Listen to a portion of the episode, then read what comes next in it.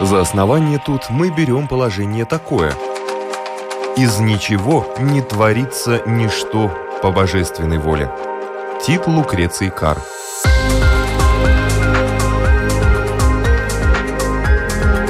Дерзкие теории, смелые гипотезы, предположения, которые завтра могут стать аксиомами. Программа обо всем, что нас окружает. Природа вещей – на Латвийском радио 4.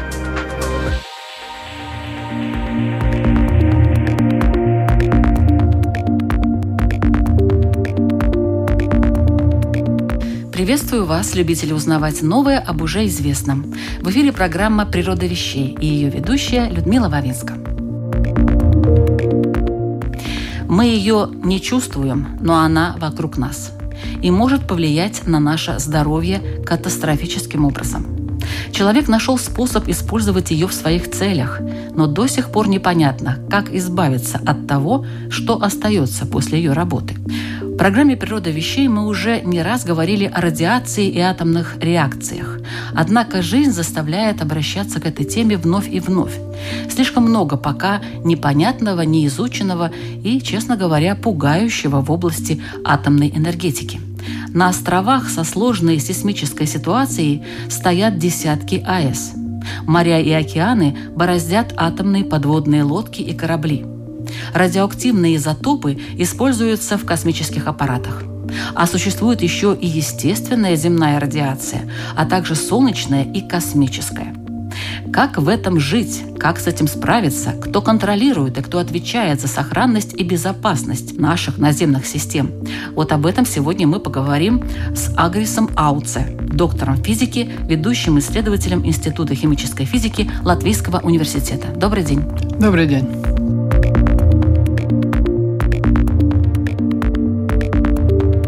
Начнем с того, что же такое радиация.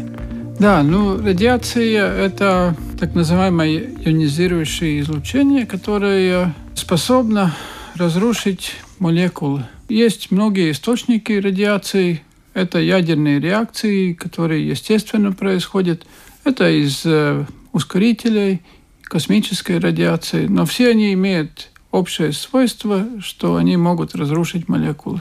Э, радиацию измерить относительно просто. Самый простой гейгеровский радиационный счетчик, он дает сразу уже информацию о том, есть или нет радиации. С такой точки зрения мы относительной безопасности от радиации, потому что мы можем ее легко измерять. Но измерять это не значит быть в безопасности. Ну, мы, по крайней мере, знаем, что есть радиация. Ну, а почему человек не ощущает радиацию? Он чувствует, допустим, тепло от солнца, да, его кожа реагирует на э, лучи ультрафиолета, а радиация, она как-то проходит внутрь нас. И, в общем-то, мы никаким образом ее не можем, ну, пока она не накопилась в большом количестве. Да, это интересный вопрос. Я думаю, что мы не замечаем радиацию, потому что в процессе натуральной эволюции не было такой необходимости. Мы никак не могли повлиять на ситуацию радиации, и не было области с большой радиацией, области с маленькой радиацией. И не развивалась такая способность. Хотя Говорят, что сильные дозы радиации можно почувствовать нюхом. Ионизированный воздух, он пахнет по-другому. Но это сильные дозы. Также говорят, что космонавты могут иногда увидеть радиацию, когда это попадает им в глаза, и путем излучения Черенкова они увидят такую небольшую вспышку. Я как-то как журналист э, побывала mm. еще у работающей, не внутри, правда, но да. у работающей атомной электростанции в Игналине э, да. в Литве. И надо сказать, что вокруг этой атомной станции э, воздух ну вот как сказать, он был какой-то такой разъедающий кисловатый. Вот эта кислота, она как-то чувствовалась не сильно, то есть я не могла определить, что, вот, что это такое конкретно, но какое-то ощущение разъедающей кислоты, я не знаю, что это такое, может быть, это какие-то препараты, которые, так сказать, специально гасили эту радиацию, я не знаю. Мне трудно сказать, сам я такое не почувствовал. Но это надо, наверное, сравнить с другими индустриальными зданиями. Если бы вы побывали Волане в советское время, то это чувствовалось бы гораздо сильнее химический фон. То есть там все-таки есть химический фон? Для радиации не думаю. Там есть вентиляция, которая поднимает небольшое количество радиоактивных отходов в высокие слои атмосферы. Но не думаю, что должно что-то почувствоваться вблизи другое, чем от обычных стройка, скажем так. Ну, вот, например, смотрите, мы знаем аварию в Фукушиме, где была зона эвакуации, сотни тысяч японцев эвакуировали, некоторые погибли при эвакуации. Не от радиации, а при эвакуации. Но мало кто знает, что большая часть территории Эстонии более радиоактивна, чем э, части зоны эвакуации Фукушимы. Эстонии? Эстония, Северная Эстония, да. А почему так? Северная Эстония имеет урановые залежи. Там добывался уран для первых советских ядерных бомб. Там э, обогащался уран из Казахстана. И в результате всего этого там есть довольно большой э, фон загрязнения. Он, наверное, не страшен, но там есть гораздо больше, чем, например, думаю, вблизи Игналины. И реально ничего с этим сделать, наверное, и нельзя.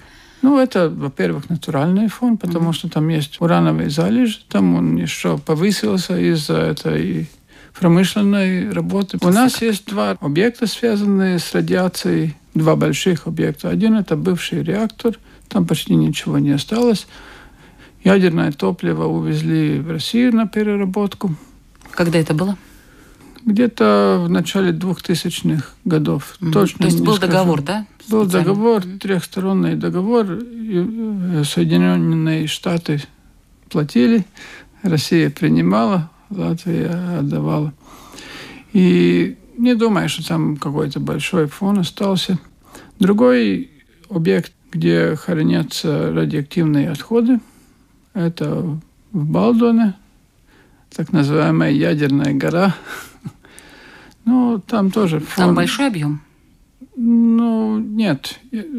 По сравнению с тем, что выходит из э, атомных станций, очень маленький объем. Небольшой активности, всяческие радиоактивные отходы из медицины, исторические отходы. Там они хранятся довольно нормально. Фон там не очень большой. Так что... Кто-то следит за этим? Есть у нас специальная организация, Центр безопасности по радиации. Они следят, они довольно хорошо следят. Я бы сказал, что слежение за радиацией в Латвии и в мире хорошо отработано. Это мы, например, видели при таком интересном инциденте, который произошел в России в 2019 году, год назад. Годовщина была где-то две недели назад был он так называемый Нинокс радиационный инцидент, где взорвалась российская ядерная ракета. Россияне, конечно, пытались все это умолчать, скрывать, но трудно, это не удается, потому что есть норвежские станции по наблюдению за радиационной безопасностью. Они сразу увидели и изотопный состав, и то, что радиация повысилась, сенсоры на инфразвук уже прореагировали на взрыв. И ну, обычно не удается укрывать какую-то утечку радиации. Даже если государственные органы хотят это делать. Будут другие государства, которые правду скажут. Да. И как Россия отреагировала на замечания со стороны соседей? Россия отреагировала по-обычному. То есть Это они, не мы? Ну, в принципе, да, они пытались все укрывать, поскольку есть и в России станции, которые наблюдают радиационный фон. Им запретилось публиковать результаты. Они неделю-две вышли из э, оборота научного и пытались замести все следа, поскольку проект милитарный, это делалось особенно тщательно. Но, как я уже говорил, радиацию так не укроешь. И что надо было в этом случае делать вот тем странам, которые обнаружили? Уровень радиации не был высоким. Они... Но повысился. Ну, повысился, но фоновая радиация, ну, скажем, повысится два раза. Это ничего не означает. Например, у нас на селе радиация ниже, чем в центре Риги, потому что Рига имеет гранит, гранит содержит уран, и здесь довольно высокая радиация. А Здесь... гранит всегда содержит уран? Да. Всегда? Всегда из урана выделяется радиоактивный газ радон, который человеки при дыхании вдыхают, он распадается в легких и угрожает э, раком легких. Ну, То есть лучше в гранитных каких-то помещениях не находиться и Да. там не жить. Да, Хотя есть города даже целые в Европе, состоящие как раз из таких да, вот зданий. конечно, но риск гораздо меньше, чем курить или делать другие для людей привычные вещи, поэтому я не думаю, что риск высокий, но надо принимать во внимание, что есть места, где радиация повыше, есть места, где радиация пониже. Ну, носить с собой счетчик Гегера не стоит или стоит, как вы считаете? Вряд ли. Думаю, что не стоит. Ну, Я- чтобы знать, какая ситуация вот где-то, ну, не знаю. Для безопасности, для собственного успокоения хотя бы. Да, конечно, это можно, если есть интерес. Есть такой международный проект, где э, волонтеры измеряют радиацию и публикуют. Есть карта, где есть миллионы точек, где люди побывали со своим счетчиком, потом они опубликовали В Латвии уровень. есть тоже такая карта? Я не смотрел. Один из моих э, шведских другов, ядерщик, он координатор программы в Швеции, он мне показал свои А в Швеции измерения. как дела? В Швеции нормально. У Шве- них же там гранита полно. Да, конечно. У них полно гранита. Интересно, что город Упсала, они ввели особенное очищение для питьевой воды от урана. Поскольку... Даже так. Да. Ну, немножко там собрали, но не знаю, почему они это делали. Ну, вообще-то уран – это вещь такая опасная с точки зрения радиации. В любом количестве. Ну, я как уже говорил, радиация – это нормальная природная вещь. Но это если нормальная и природная Да. вещь. Да, а если это сделано специально человеком, Да, если в искусственных условиях. пр- превышает нормальное, тогда можно начинать беспокоиться. Но я думаю, в нашем мире есть более опасные вещи, чем э, немножко повышенный уровень радиации. Я говорю особенно о химическом загрязнении. Ну, сегодня мы говорим о радиации, Да. поэтому э, давайте тогда, э, так сказать, от большего к меньшему э, начнем с космоса.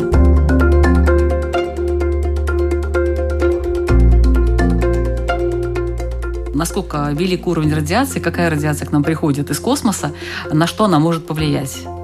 У нас из космоса приходит радиация из Солнца, приходит из глубокого космоса. Но на нас, как людей, на Земле влияет она, в принципе, с помощью двух механизмов.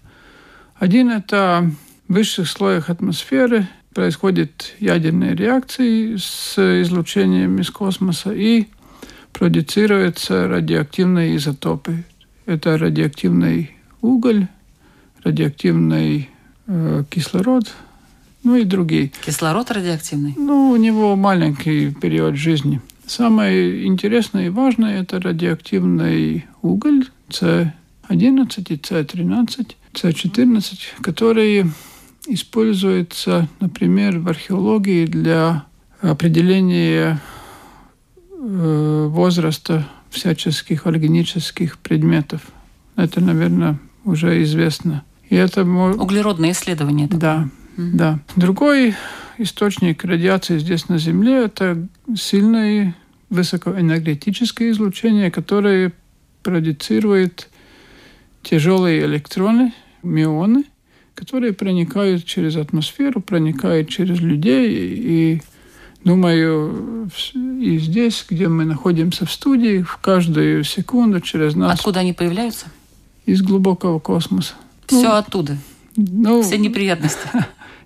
Говорю, что это неприятности. Это может быть в течение долгосрочном, может быть и хорошо для эволюции, для Земли. Трудно сказать. Но пока мы здесь говорим, каждую секунду у нас попадают десятки этих радиоактивных частиц. На что они могут влиять Они в организме человека? ионизируют в своем пути, ионизируют молекулы, разрывают химические цепи Но организм приспособлен, да. да. Ну, это так называемые свободные радикалы, что ли, как говорят в косметологии? Ну, можно и так говорить.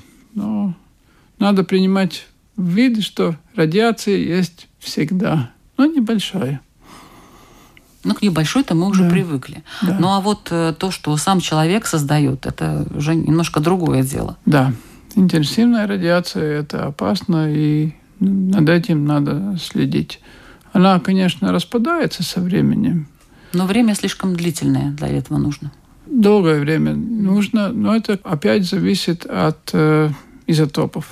Почему берут уран радиоактивный для... для атомных станций? Потому что уран один из очень немногих элементов, которые имеют цепную реакцию. То есть нейтрон из одного урана, который разделяется, может разделить другой. И так происходит цепная реакция. С выделением огромного количества энергии. Да. Да, и эта цепная реакция, его можно контролировать. Уран один из самых таких доступных радиоактивных натуральных элементов. Поэтому он и используется. Вот интересно, искусственный уран можно создать? Изотопы, да, конечно, путем облучения. Но для реакторов искусственно создается плутоний. Есть реакторы на плутонии, которые работают. И а я... что опаснее, уран или плутоний? Плутоний, конечно, намного опаснее, потому что он ядовитый химический. Летальная доза очень маленькая. Можно отравиться плутонием. А на каком уровне сейчас у нас находятся атомные электростанции? Вот те, которые строят сейчас, вот в частности в Беларуси строятся новые. В Беларуси Островец теперь уже загружается уран. Где-то в августе начался загружаться уран. И будет у нас в регионе новые ядерные электростанции. Литовцам это не нравится, потому что им не удалось построить свою ядерную электростанцию. Нам, я думаю, это будет в пользу, потому что мы получим более распределенное снабжение электричеством от разных источников.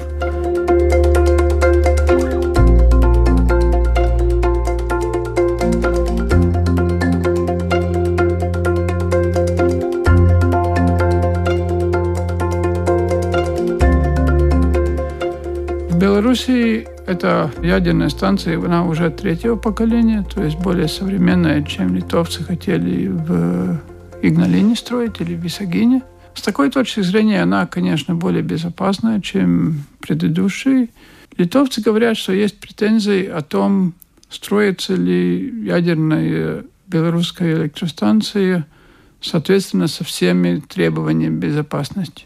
Может быть, при авторитарном режиме и могут быть нарушения, но все равно я думаю, что эта станция, которая там строится, гораздо более безопасная, чем те ядерные станции, которые оперируют в России в данное время.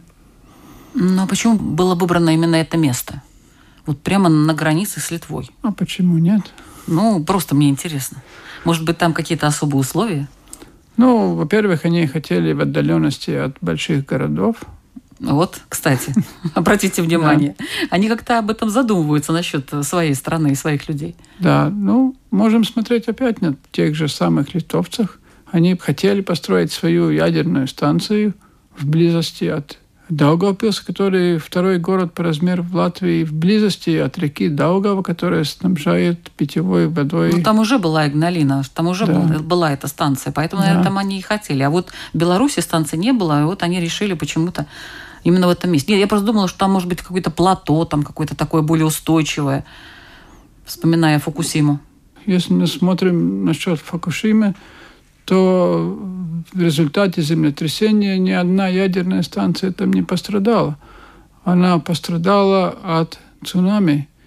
И это, по моему мнению, произошло из-за авторитарного стиля руководства Японии. Каким образом? Они не публиковали данные о безопасности ядерной станции не были публично доступны. Их невозможно А там было... что, указывалось, что, смотрите, если будет цунами, мы не, ничего не гарантируем, что ли? Э, данные не были доступны для публики, для анализа. И японские специалисты, которые проектировании они думали, что максимальный возможный размер цунами, ну, например, 7 метров. А произошла цунами в размере, например, 11 или 13 метров. Но если были эти данные для публики доступны, для публичного анализа, то археологи можно, могли бы сказать, что есть археологические сведения о исторических цунами, которые были 13-метровые. То есть э, эти данные были на самом деле, да, у да. специалистов, просто те не могли э, добиться конкретных да. Э, параметров и не могли свой прогноз какой-то да, высказать. это, ну, засекреченность проекта повлияла. Но в Японии строили японские фирмы, они довольно сильные были для ядерной индустрии. Hitachi и Toshiba строить свои станции. Теперь у них большая пауза. Кто будет продолжать строить, кто нет, трудно сказать. Ну, думаю, от этого они нигде не уйдут. Опять будут строить. В мире строится много ядерных станций в данный момент. А какие еще были такие аварии, кроме вот Фукушимы и э, Чернобыля, которые очень сильно повлияли не только на э, науку, так сказать, отрасль, но и на сознание людей? Две самые, которые больше всего повлияли. Перед этим был так называемый Three Miles Island в Соединенных Штатах инцидент. Но там радиация не вышла из-за пределов ядерного реактора. А в Советском Союзе были инциденты, но они были засекречены перед этим. Так что эти две те, которые повлияли. Но выводы были сделаны, да? В каком-то плане все-таки безопасность немножечко стала лучше Думаю, у этих строений. Думаю, процессов да. и так далее. Думаю, что безопасность стала лучше, конечно. Но как любое индустриальное предприятие, это не исключает возможность какого-то происшествия. Но происшествия могут быть и в других видах энергетики. Например, если мы смотрим ГЭС, то катастрофы ГЭС больше и жертв сотни тысяч раз больше. Ну, видите, все-таки радиация, она тем отличается, что она влияет пролонгированно. То есть не сейчас, не в данный момент, да, сейчас и в данный момент, но еще 50, 70, 100 и так далее лет люди могут от этого страдать. Последующие поколения их от этого могут страдать. Влияние это на клеточном уровне происходит. Можно так говорить. Можно так говорить, что радиация влияет долгое время, но она довольно быстро распадается, та, которая после аварий. Ядерные отходы из ядерных станций, они распадаются, считается где-то 10-100 тысяч лет. После этого периода времени они достигнут того уровня радиоактивности, который был у урана, который использовался. То есть они то есть на самом деле все равно они будут радиоактивными, да? Даже пройдет 100 тысяч лет, и все равно так. Ну, смотрите, если мы используем уголь, то есть и радиоактивный уголь. И есть определенные сорта угля в Китае, где уголь имеет уровень радиации сравнимым с урановой рудой. То есть это не так однозначно. Но пока радиоактивные отходы очень активны, с ним мы должны обращаться очень и очень внимательно. И это делать долгое время вперед. Но это, конечно, тоже относится к другим видам опасных отходов. И особенно химических, как я уже говорил. Например, в Олане химические отходы под давлением внедряли в землю, в артезическую воду, в слой соленой воды. Попали в воду. Да, слой соленой воды.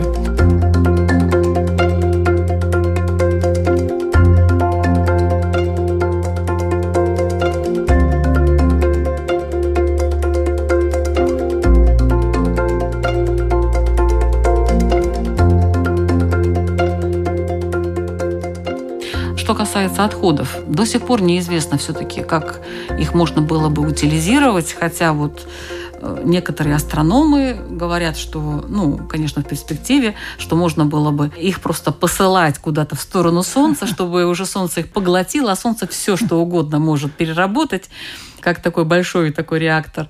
Э, вот такие предложения были. То есть я поняла, что на Земле такое невозможно.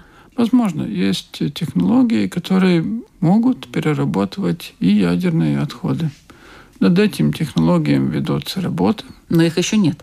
Они есть, скажем так, в зачаточном состоянии. Еще не построен так называемый демонстратор. Это будет реактор, который работает на ядерных отходах и создает как результат своей работы, он будет создать другие ядерные отходы, которые живут короткое время. Угу. Это короткое время, конечно, в масштабах. Ядерная энергетика – это сотни лет, а не 10 тысяч лет. Это уже сотни лет, это период времени, который можно более комфортабельно... Как минимум понять. Ну, понять Потому что сотни и... тысяч лет это как-то для человека, который живет максимум 80-90, ну, некоторые 100, конечно, да. но все равно это очень но ну, мало. Тысячи лет – это очень длинный период времени. Идет очень серьезные дискуссии, как их сохранить, чтобы следующие поколения поняли, что не надо там копать. Есть всяческие Значок проекты. поставить такой, у нас же есть он. Конечно, есть значок радиации, mm-hmm. но вопрос в том, что будет означать этот значок через тысячи лет. Если мы посмотрим символы... Но если мы уничтожим сами себя, тогда действительно наши потомки, вернее, да. может, не наши уже, а каких-то других там потомки да. не поймут. Но если мы будем продолжать жить все-таки как-то, вот, именно человечество, то, может быть, и поймут. А сколько у нас всего вообще вот этих отходов на Земле? Немного. Ну, немного это сколько? Можем взять как пример Швеции. Швеция довольно развитая страна, и в ядерном плане половина их энергии – это ядерная энергия. Мы тоже получаем шведскую ядерную энергию через кабель из Швеции в Литву. Она делает наше электричество более дешевое, э, облегчает нам жизнь. Все отходы за все время существования шведской ядерной энергетики, я сам это видел – помещаются в одном или двум плавательным бассейнам. Немного. Но не будет э, увеличиваться этот объем все-таки. Нет, ну хорошо, будет. Швеция маленькая, у нас же есть еще э, Россия, та же Япония, да. та же Америка, э, куча атомных станций в Европе находится. То есть эти бассейны, они могут в море некоторые уже расплываться. Ну, конечно, они не будут расплываться нигде, поскольку они находятся в воде, чтобы охлаждаться. Нет, я имею в виду по количеству просто, по объему. По объему с отходами от угольной промышленности, конечно, не сравнить с этими горами отходов. Там это все компактно. Но там нет радиации. Как я уже говорил, есть. Тоже есть, но не такая большая, как у этих ядерных не отходов. Не такая концентрация. Да. Э, есть идея, что надо захоронить под землей. Есть некоторые школы мысли, как это делать. Одна школа говорит, что надо в скалах вырубать. Финны так делают. И, наверное, шведы так будут делать. Другой тип мышления говорит, что надо в глиневых слоях, которые, например, здесь в Латвии есть, в Литве тоже есть глиневые слои, потому что они водонепроницаемые, и там она, наверное, будет спокойно храниться тысячи лет. Но там надо не просто хранить, надо же охлаждать. Они периодически начинают там бурлить, надо их э, ну, поливать, наверное, как нет, минимум. охлаждается в первый, Или это уже система? Первый период. Например, первые 50 лет это будет охлаждаться. Да? Угу. Что делает Литва? Они должны построить свое хранилище для ядерных отходов. Ну, пока идея такова, что должны. У них будет так называемый промежуточное хранение. А извините, а их отходы в России не захоронены случайно, нет? Ну, То есть только Латвия, да, смогла? Латвия смогла, потому что... А Лат... Литва нет, потому что в Литве уже было их больше. Там другие причины политические. Mm. Но в Литве их больше, этих отходов. Они первые 50 лет будут в таком промежуточном хранении храниться, или сто лет, если не удастся через 50 построить. Это строится теперь в Литве, может быть, уже готово, не знаю точности. И они там будут созревать, более и более холодными становятся. И потом должно где-то они делать это свою перманентную э, хранилище. Для нас было бы важно, чтобы у нас в Латвии была достаточно компетенций и технических знаний, чтобы мы могли, как они делают, проследить. И чтобы мы могли повлиять на эти процессы, если нам не понравится то, что они делают. Это очень и очень важно, потому что раз они это сделают, то это будет на сотни лет влиять на наше государство.